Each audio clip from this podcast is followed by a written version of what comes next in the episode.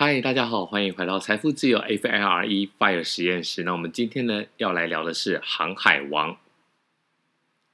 那么过去这一年来最红最夯的行产业呢，应该就是长荣、万海这些航海股。那一路从数位数几块钱啊，一路飙飙飙飙到两三百块钱，接下来又嘣嘣嘣一路下跌。然后呢，在之前其实我们有稍微谈过这个航海股的。航运股的一个生命周期，那它的整个大周期来讲呢，非常的特别。那么，由于在过去这几年来，应该是说这航运运价还有包括波罗的海指数都创新低，所以呢，甚至是有一些业者，他根本就是，比如说韩国业者，他根本就是直接让他破产，然后呢，让他的货轮、他的货柜就是直接在海海。大海上漂流，因此你难以想象的是说，它的这个长期的循环可以长达二十到三十年。那我们在之前的集数里面有一集有提到一个故事，就是说他是业界的人，然后他是台湾应该算是前四大的这个航运股。高阶非常高阶的主管，他那时候买的股票呢，其实公司配股才配八块钱的样子，然后呢，呃呃，配十块啦，因为配十块就是票面，然后当时的股票的现值是十五块，所以大家都把它配满，认为说这样子就可以赚五块的差价，就是个稳稳的一个做一个套利这样，都没有想到呢，股票一进到户头里就跌了，但最后呢，它是涨到一百八十块，但没有任何一个人会握到这么久，因为大家不会把它。的股票留那么久，大家认为说这个公司的配股就是一种 favor，一种福利，所以呢，等到它又回到票面，有些人卖了一半，有些人哎，他回到十五块钱，就是当初的市值的时候，又把它给卖掉了。所以呢，你在做航运股，你需要非常非常大的耐心。然后呢，更深层的意思就是告诉大家说，如果你不是航就航运股业内的人的话，你真的不要轻易的想要轻易的摸底，因为你根本不知道这个水有多深，就像。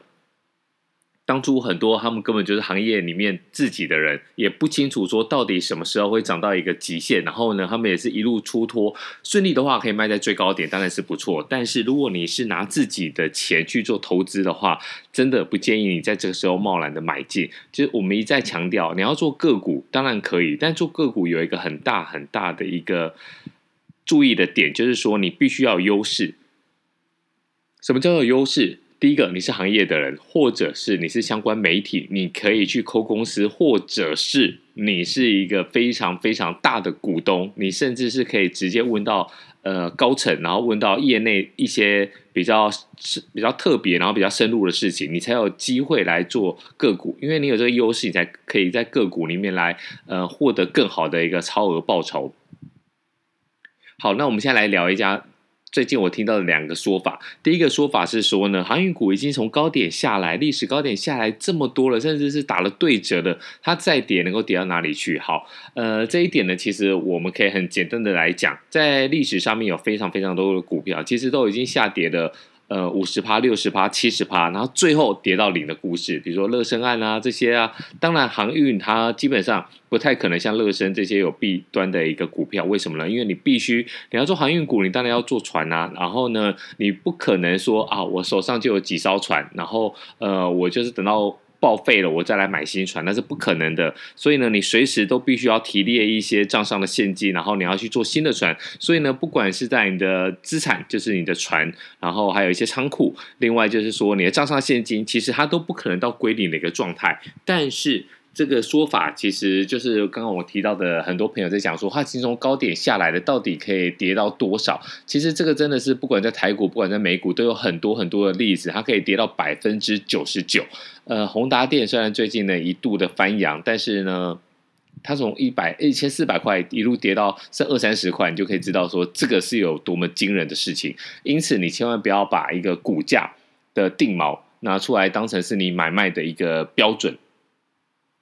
什么叫股价的定锚？很多人认为说了啊、比如说我买一张股票，我买在一百块，那涨到一百二、一百三的时候，非常的高兴，结果呢，哇，怎么错过了？那错过之后呢，就等于抱过一座山嘛。台股的线型很多就是这样起涨，然后在高点，然后反转直下，然后跌破你的起涨点。那你认为说哇，不只是抱过一座山，甚至是摔下了山谷，掉到河里面了。那很多人就会把它定锚说，这张股大股票的一个公允价值是多少钱？他没有去算你的现金，呃呃现金折价的一个形态，他也没有算你接下来的 EPS，他就直接把股票。的公允价值设定在他当初买进的这一百块钱，他认为说，只要股票超过一百块钱，那他就表现好。为什么呢？因为我赚钱了嘛。那如果只要股票是低于一百块钱，那表现就是不好，这股票就烂股票。为什么？因为你赔钱了嘛。所以呢，这个算法其实是非常不非常不科学的，非常的呃。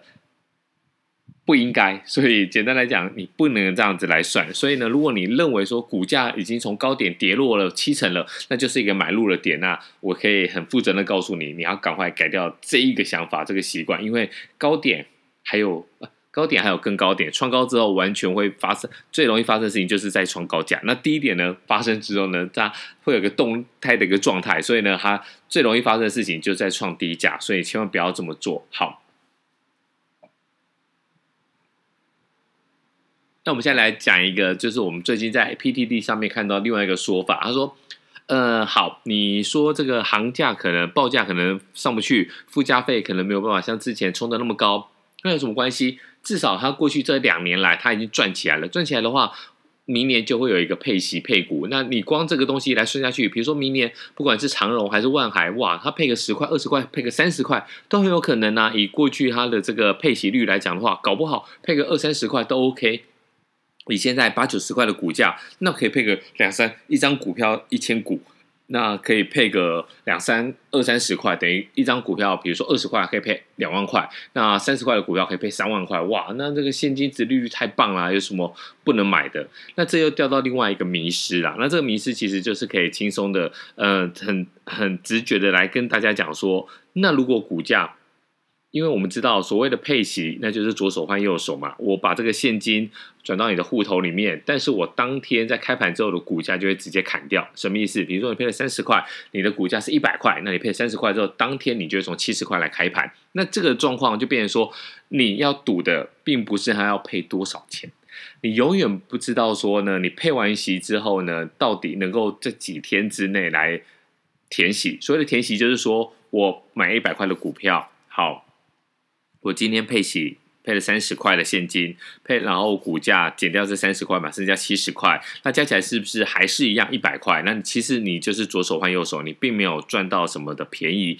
不过如果我当天股价收盘是收到一百块，哇，那不一样哦，那你的值率就算得出来，你的获利就算得出来。为什么呢？因为你的股价还在一百块，但是你配到你的户头里面的三十块，那就是真金白银，你就是有一个获利的一个表现。因此，这个配息。后边要看的是能不能填息，但是以航运股来讲的话，我们刚才讲到的它的大循环，产业大循环是二十年到三十年，你有没有办法把这个循环给拉快？我觉得很难，几乎是不太可能。那你有没有办法来让你的这个股票持有时间到二三十年？其实我觉得这个。或许有些特殊的机构法人有办法，那他可能为了一些特别的目的，所以呢，他必须要有存档、存有这些航运股。但如果是一般散户的话，我觉得这是不太可能的。那这两点就是给大家做一个参考。第一个，你不能用你买卖的股价来做一个定锚，或者是你从它看它高点往下打几折，这个这个真的跟你在收购花车商品来买鞋子那是不一样的。那第二个。我们今天讲到的一个重点就是说，如果你看好它今年赚那么多钱，明年要配息的话，没有问题。你看它的配息率，你就大概大概可以抓多少钱。但是你要想哦，你配息之后能不能填息？如果不能填息的话，那可能也就是富贵梦一场。好，那我们今天就先聊到这里。然后呢，其实最近还有持续在募集到很多好朋友的一个对账单。那我们希望说，其实真的来蛮多资料的。那我慢慢的来爬书消化之后呢，我们会挑几档大家都有的个股来分别谈。那有一些朋友呢，因为表现的蛮急的，就觉得哇，我怎么会赔那么多钱呢、啊？负成长那么多。那如果是这些朋友的话，我们就好人做到底，我们就来帮你体检一下你的部位。那希望大家来多一点留言，然后多一点五星分享。我们下一期再见。拜拜。